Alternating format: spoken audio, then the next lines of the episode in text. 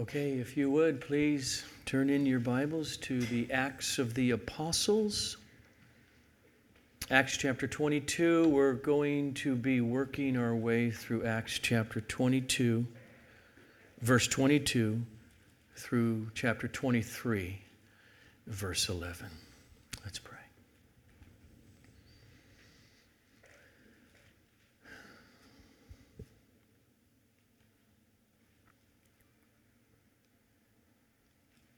Lord Jesus, we desire your presence in the Spirit. Holy Father, we thank you that you have removed all barriers from those of us who believe, all barriers between us and you, our guilt, our godlessness indeed our animosity toward you. And you did it justly in your Son. And you've given to us his righteousness. Oh, we're so desperate for your Spirit together on Sunday mornings, alone at home in our prayer closets to really believe it. Glorify your name. Glorify your name over these next 40 minutes or so. In our manifest experience of your presence. Amen. Amen. And amen if, and many of us have been, if you've been a Christian long enough, we have known times of encouraging, faithful seasons of ministry, witnessing. The Lord really works in somebody, counseling fellow believers through hard times, encouraging others, the Lord working through us. Family devotions, the response of others to our lives in Jesus is positive. They get saved, their worship deepens, their faith is built up. And then there are those times where it's the exact opposite. You go on for a while sometimes. Your life feels fruitless. Feels like nothing's going right in anything that you do. It feels like your own life itself is just dry, is dead bones. We get emotionally and spiritually exhausted. Even those hard times those discouraging times, they are ordained by our loving Savior. And many of you, you think to yourself about your Christian life. Isn't it true that often doesn't stay forever? That the resurrected and ascended Lord Jesus, by the presence of the Holy Spirit, comes to you in a special way. He comes with a kind of intimacy that is not an everyday intimacy. He comes with encouragement to you. I think so. We're going to end there. But what I want to do first is, is begin this sermon at the end of the passage. Before we go back through this passage and all the misery and the terrifying and discouraging events in the Apostle Paul's life here. Paul had been longing and he had been planning to get to Jerusalem for many years in order to preach to the Jewish Christians there and to preach to the unbelieving Jews and the leadership, and it all goes very, very bad and there is no physical fruit. Paul is bruised and cut and hurting physically with a constant threat of death just hanging over him as he sits in a jail cell. And we read in chapter 23, verse 11. The following night, the Lord stood by Paul and said, Take courage. For as you have testified to the facts about me in Jerusalem, so you must testify also in Rome. I'm going to get you there to Rome, Paul. Gosh, that had to be encouraging because he really doubted it at this point. In your deepest feelings of discouragement and hopelessness, hear the word of the Lord. Draw near to the Lord, and he will draw near to you. So let's go to our passage. Remember the context over the last few weeks. The Apostle Paul's finally made it to Jerusalem. He's in the temple. Some of his enemies from Ephesus see him there. They cry out for the crowd to help them grab him and drag him out of the gate. And they're slugging him and they're kicking him and they're beating him almost to death before the Roman tribune saves his life. And then Paul is bloodied and bruised, and he asked permission. Can I speak to these people who just tried to kill me? And he's granted permission, and he gives his testimony of where he came from and how Jesus converted him. And the crowd, astonishingly, was listening to him. And then in the testimony, Paul gets to the part where he tells the crowd of God's grace and goodness that it extends to non Jews in violence, in loud noise erupts again. Let's look at it. I'm going to start in the middle of verse 21 of chapter 22.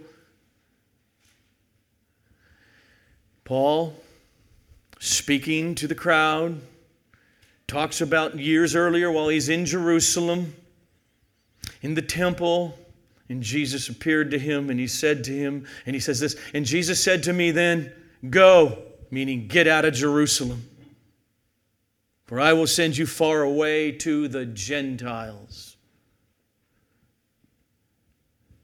And then Luke says, Up to this word, they listened to him. And then they raised their voices and said, Away with such a fellow from the earth, for he should not be allowed to live.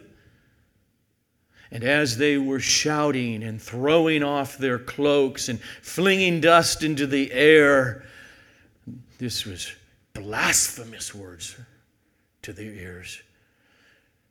The tribune ordered him to be brought into the barracks. So the crowd could not bear the idea that unclean Gentile sinners, unlike we works of the law practicing Jews, they couldn't bear the idea that they could be grafted into God's family and become children of Abraham and children of mercy and children of grace.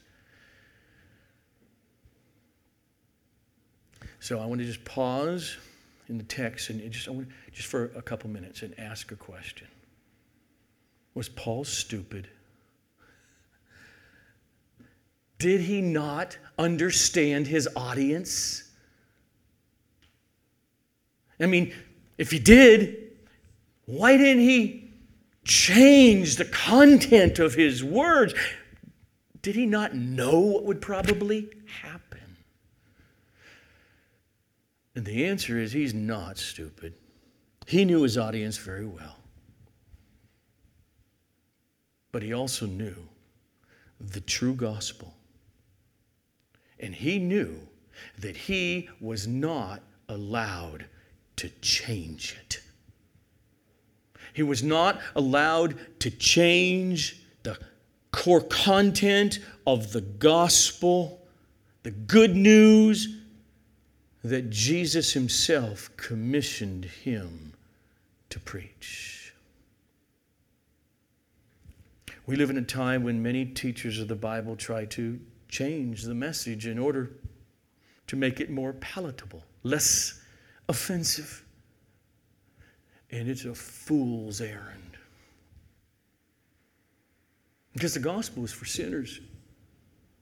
And even those of us who are indwelt by the Spirit now, we're born again, we still have a sin nature. And so, whether it's for us who ha- now or before we're born again, and those out there who need Jesus, the sinful aspect of every human soul is by definition offended at the gospel. Paul is very much like you, a sinner being saved by grace, he felt the temptation to leave certain things out of his preaching, depending on his differing context, whether to Gentiles, um, whether to Jews. When he was in Athens, he knows the Greek mindset and the Greek philosophy about the physical world and the physical body. But he did mention the physical bodily resurrection. And as soon as he did, it was over. They laughed at him, they mocked him. Paul didn't leave out truth for the sake of getting people to like his speeches. And it wasn't because Paul was trying to be obnoxious, it was because he loved the glory of God and he loved sinners.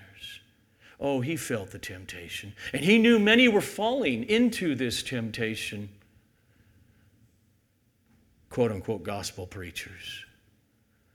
He said this in 2 Corinthians 4 2. But we know the temptation.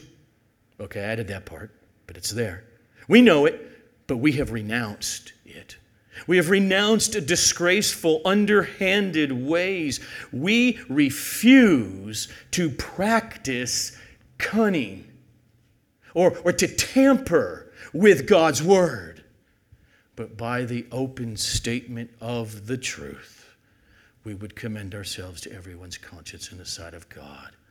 Paul could have left out the truth that the gospel of Jesus Christ goes to the Jews first, and from the Jews, and this is the truth of the gospel Jesus gave him, not just from the Jews, but because of and from the rejection of the gospel by the Jews predominantly, then it goes to the Gentiles. He could have left that part out, at least while he's in the temple grounds in Jerusalem. but he would have been attempting to shape God to the culture instead of calling that culture to repentance, to turn. Conforming God, conforming Christianity to the larger culture around us today is very tempting. Adapting the Bible to today's sexual revolution that is all around us might lead to less suffering and less mockery for Christians. But to do that would mean to be throwing away the gospel, the message that can save souls out there. Now, Claudius Lysias that's the name of the tribune, Claudius Lysias. We know this later. He doesn't know what has really happened. Remember, Paul had been preaching in Aramaic. Maybe he knows a few words, but it's not his language. Paul's preaching, he's watching it, he's got his soldiers with him, and then all of a sudden, he just hears the crowd become very noisy and violent And his whole job as the tribune is to keep the peace in Jerusalem, and this is anything but peaceful. He knows this crowd wants to kill this man. And so saves Paul again, brings him up to the barracks. He needs to find out what's happening, and so he orders those under him start to torture him and get out of him what you can. And that's what we read next in verse 24. And so the tribune was saying, that he, Paul, should be examined by flogging to find out why they were shouting against him like this. But when they had stretched him out for the whips, Paul said to the centurion, who's over a hundred soldiers, who was standing right there, Is it lawful for you to flog a man who is a Roman citizen and uncondemned? Paul had a, he was a citizen. Most people weren't. Paul had not had a trial. He wasn't found guilty. He was not condemned. What's happening is illegal. When the centurion heard it, he went to the tribune and he said to him, What are you about to do? For this man is a Roman citizen. Paul clearly had his papers on him. So the tribune came and he said to him, Tell me, are you a Roman citizen? And he said, Yes. The tribune answered, I bought this citizenship for a large sum of money. Paul said, But I am a citizen by birth, because his parents were, and therefore so was he. So those who were about to examine him, okay, that's a nice word, to torture him, withdrew from him immediately. And the tribune also was afraid. It cost him his job, for he realized that Paul was a Roman citizen and that he had bound him to be whipped. Now, we know through our journey through the book of Acts, Paul is always willing to suffer for the gospel if need be. But he did not suffer unnecessarily. Suffering for the sake of suffering is not glorifying to God. Sometimes God's providence leads his people into suffering. And sometimes God's providence leads them to avoid suffering. Like here with Paul's citizenship, it is his get out of torture free card, and he played it. Now, after a night's sleep, Claudius, he's got to get to the bottom of this. Why do the Jews want this man dead? What is it about? So he's got a plan. Read on, verse 30. But on the next day, desiring to know the real reason why Paul was being accused by the Jews, he unbound him and commanded the chief priest and all the council to meet. And he brought Paul down and set him before them. So he brings Paul down to the Jewish Sanhedrin the leading council of the Jews in Jerusalem, in Judea. It's the same council that condemned Jesus. Same council that had Peter and John punished. Claudius is thinking maybe now, if I can somehow get the interpretation what's happening here before the Jewish council, the leadership of the Jews, instead of a mob of thousands, we can find out what this is all about. And Paul's given the floor, and he takes a long pause. And I'm going to say right here, I'm convinced Paul's going to do the same thing. He's going to talk about his life.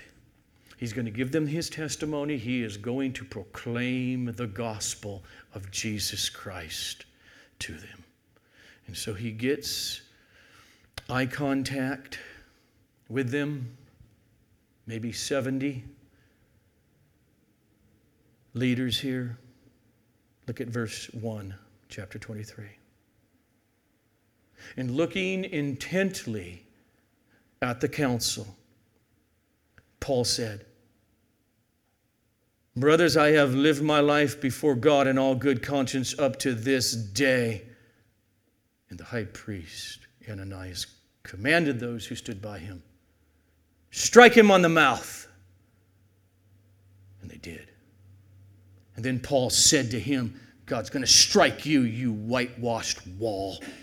You sitting to judge me according to the law, and yet, contrary to the law, you order me to be struck? Those who stood by him said, Would you revile God's high priest? And Paul said, I did not know, brothers, that he was the high priest.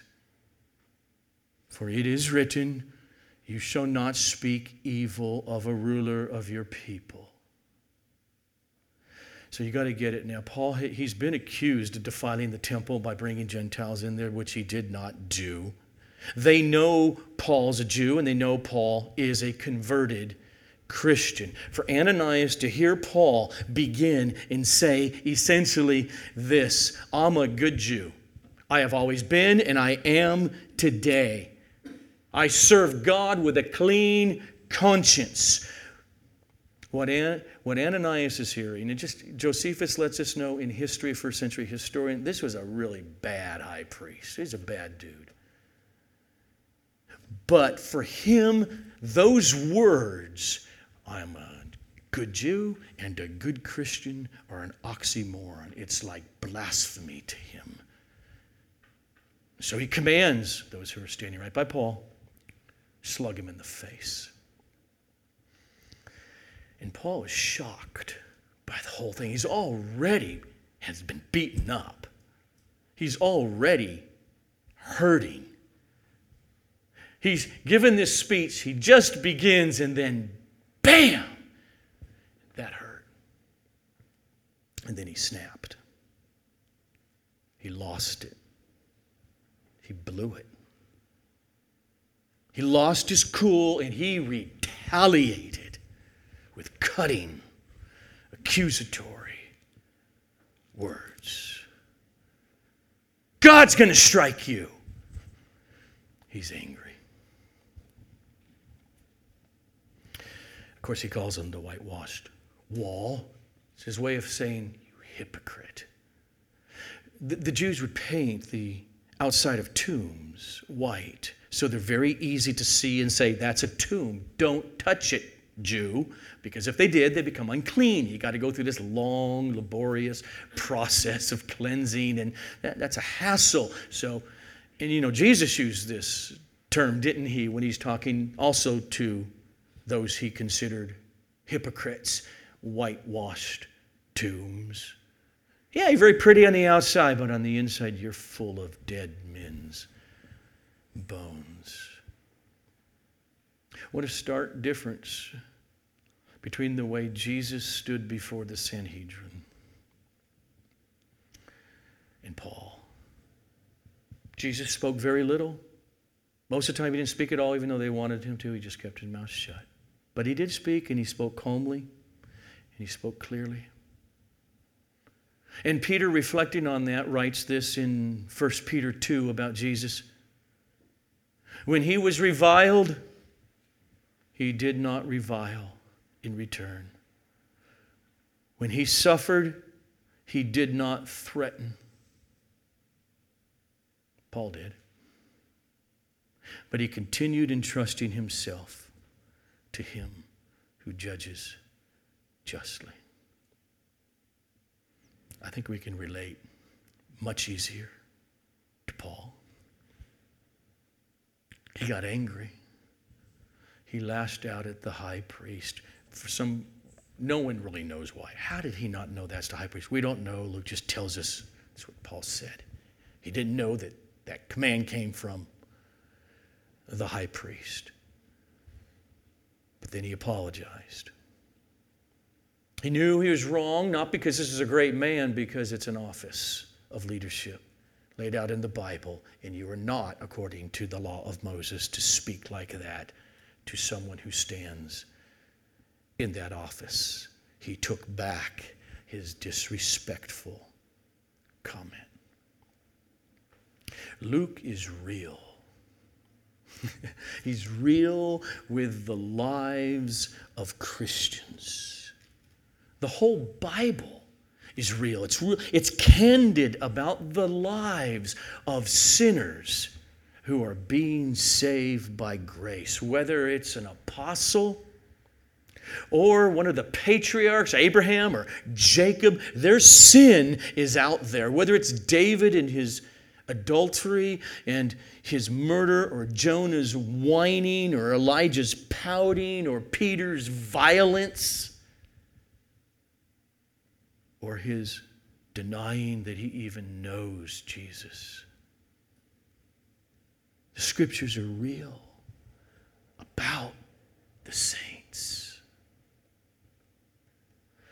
Paul knew the Old Testament, the law well. And he quotes it and he admits he was wrong. Now, at that point, then, evidently Paul realized in this context now, the atmosphere is not here for me, Paul, to preach the gospel. It's not going to work and it's not going to happen. And so he sees a way to get out of this very dangerous situation. And so he lights this big stick match and he throws it on the gasoline of the division that he knows theologically that is in the council that's he's standing before. Verse 6.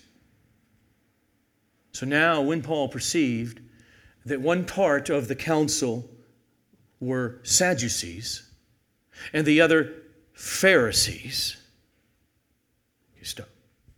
I mean, if we were to try to in any way get a feel for it, it would be like in our day within the church world.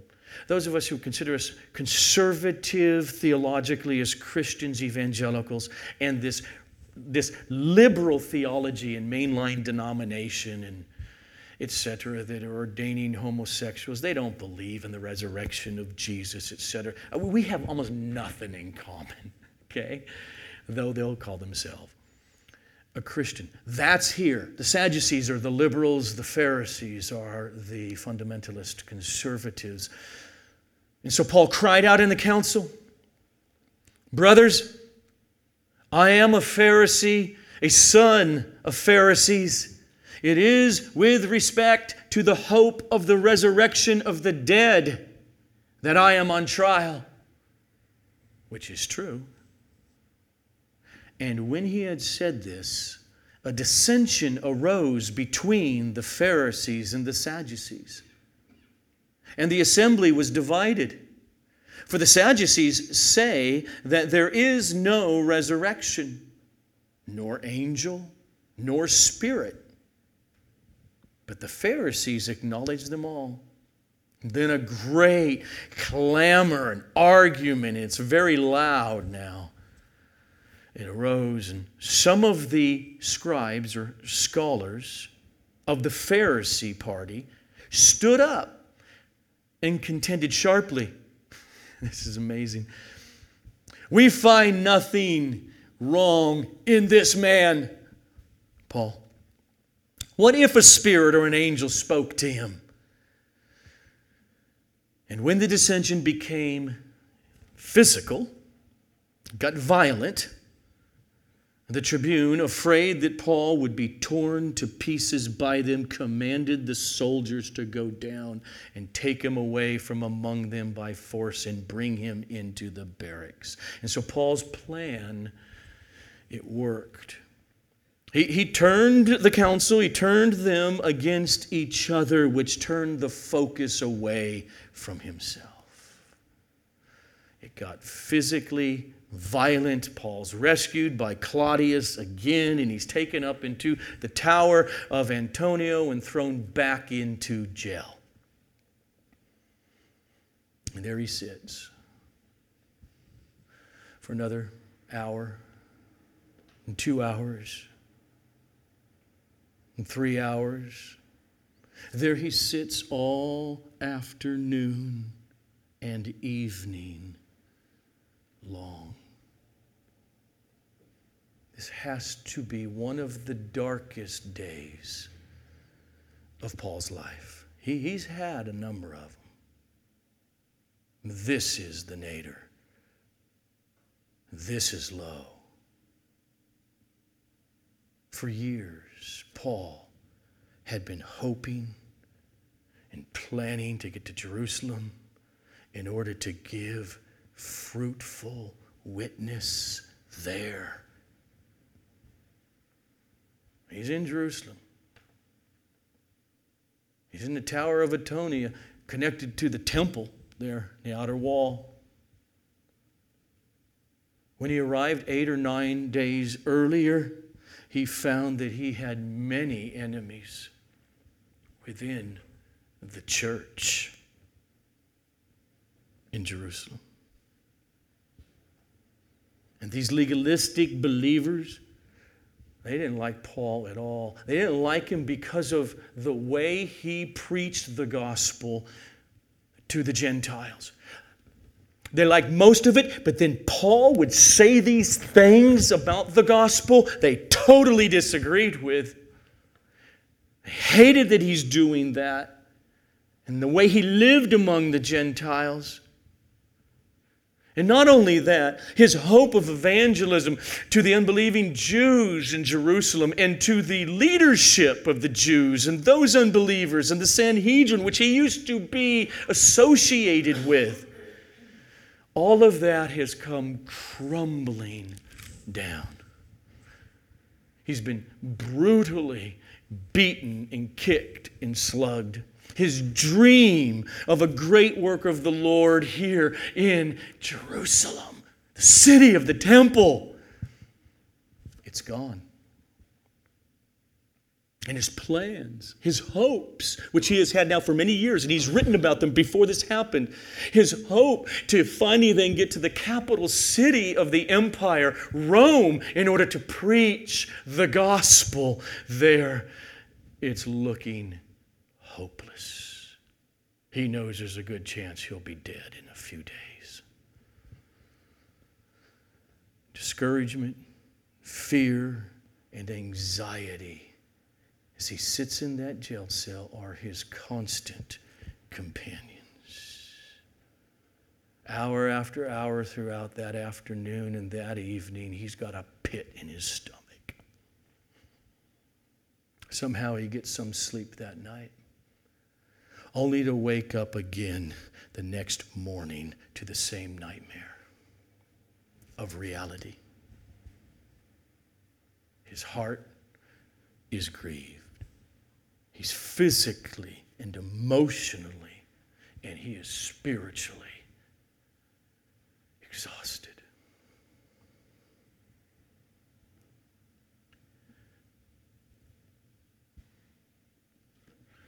Have you ever been there?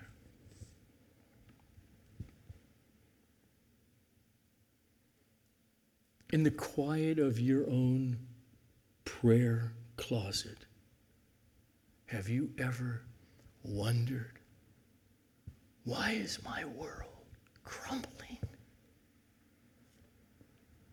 around me? This is not the way I had it planned out. Lord, where are you?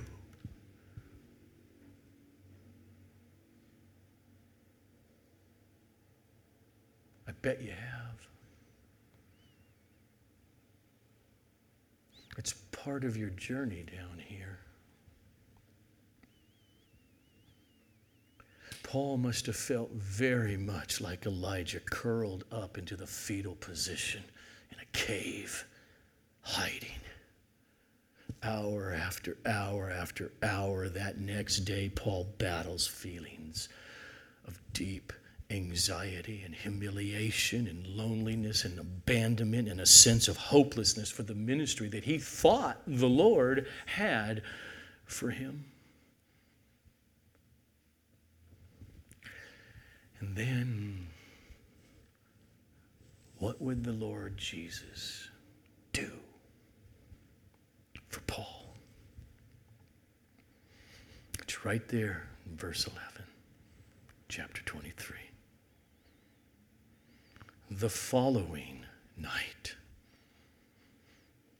Sometimes the Lord chooses not to do this in the morning. He lets you go 12 more hours. The following night, the Lord, this refers to Jesus, stood by Paul and said, Take courage.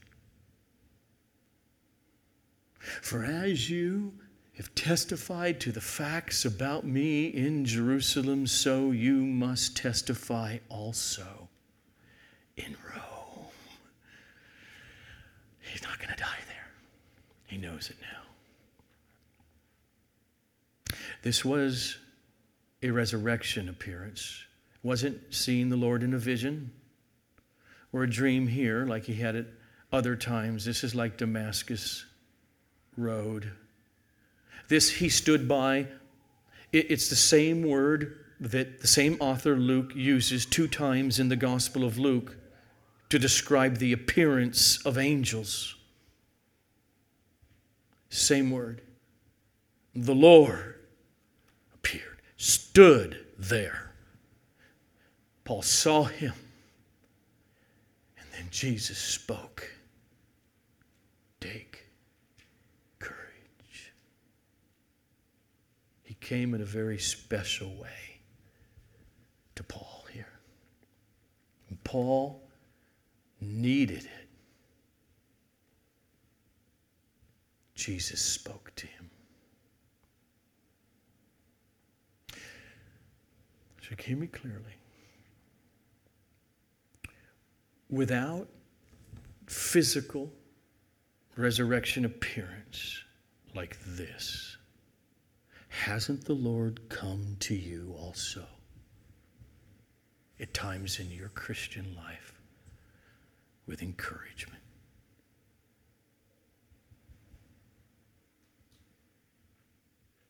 I bet He has. And He will again.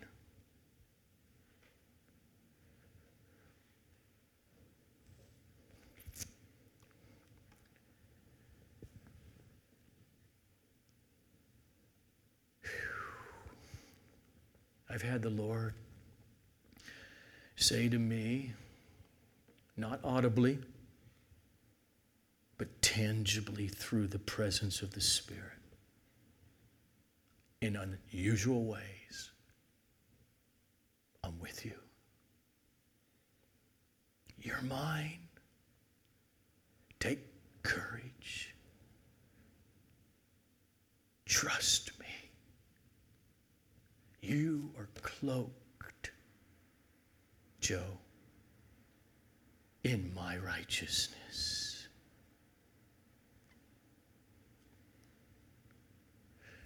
This must have felt to Paul like he was Shadrach, Meshach, or Abednego in that burning, blazing, fiery furnace.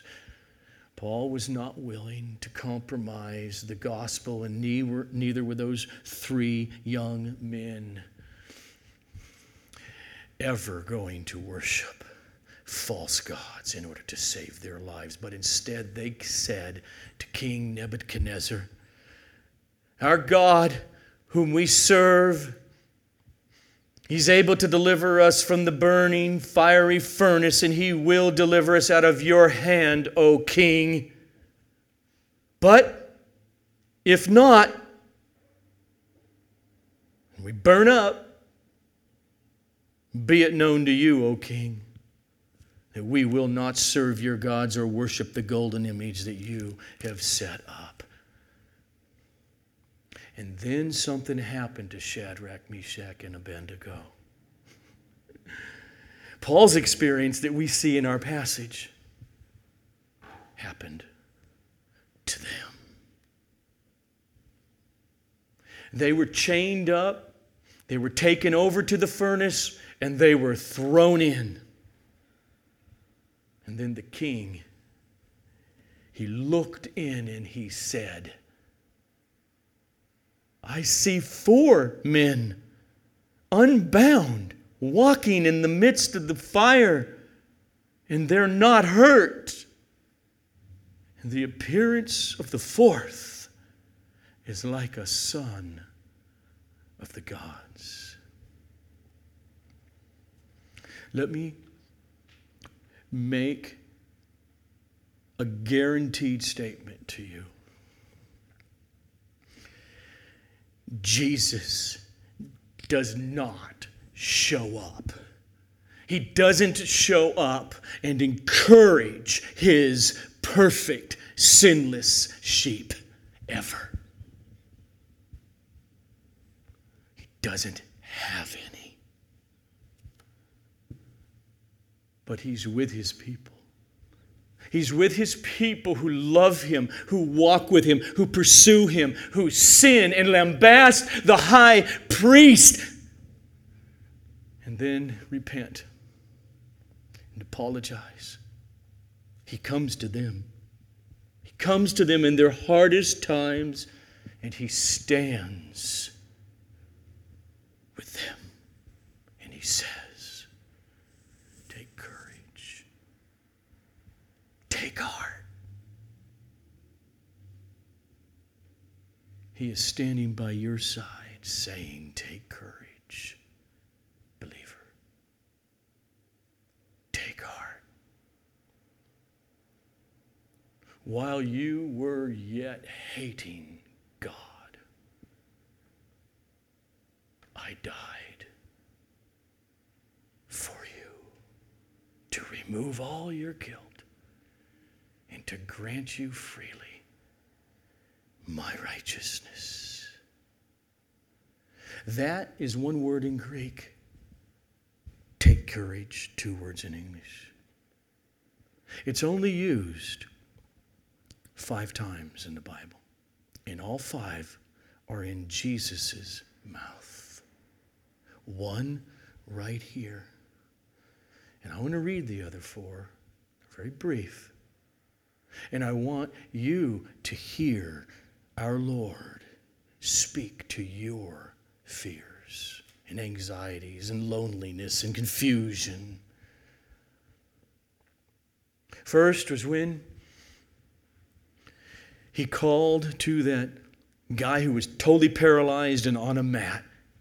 He said to him, Take courage, my son, for your sins are forgiven. To that woman who had that hemorrhage of just bleeding for 12 long years, he says to her, Take courage, daughter. Your faith has made you well. To his frightened apostles in that boat in the midst of a raging storm on the Sea of Galilee, and then they see what they think is a ghost walking on the water toward them. Jesus cried out to them, Take courage, it is I. It is I. Don't be afraid. And then sitting at that meal, hours before his crucifixion, he says, to the guys take courage. I have overcome the world. So, dear Christian, dear lover of Jesus in this great gospel, he has gone to the cross in order to make all the promises of God that are laid out in Scripture yes and amen. And so this morning, take this one. Take the word of the Lord home with you from Isaiah 43. Fear not,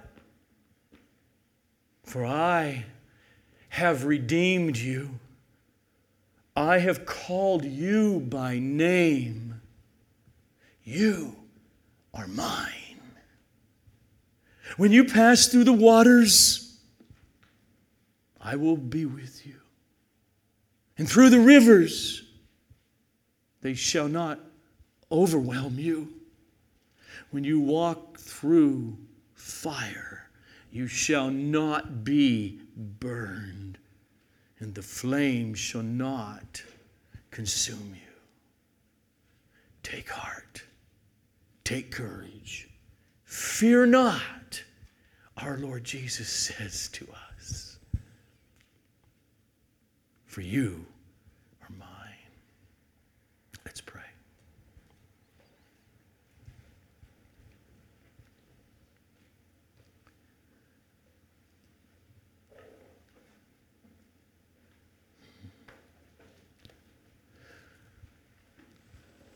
Father, we thank you for such a gift.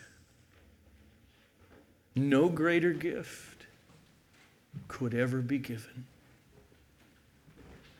than the gift of your Son to sinners like us. You didn't spare him, but you gave him and you delivered him up for us all. And therefore, if you're for us, who could possibly succeed in their being against us? And the answer is no one. And no thing, for nothing shall ever, ever be able to separate us from your love to us in Christ Jesus our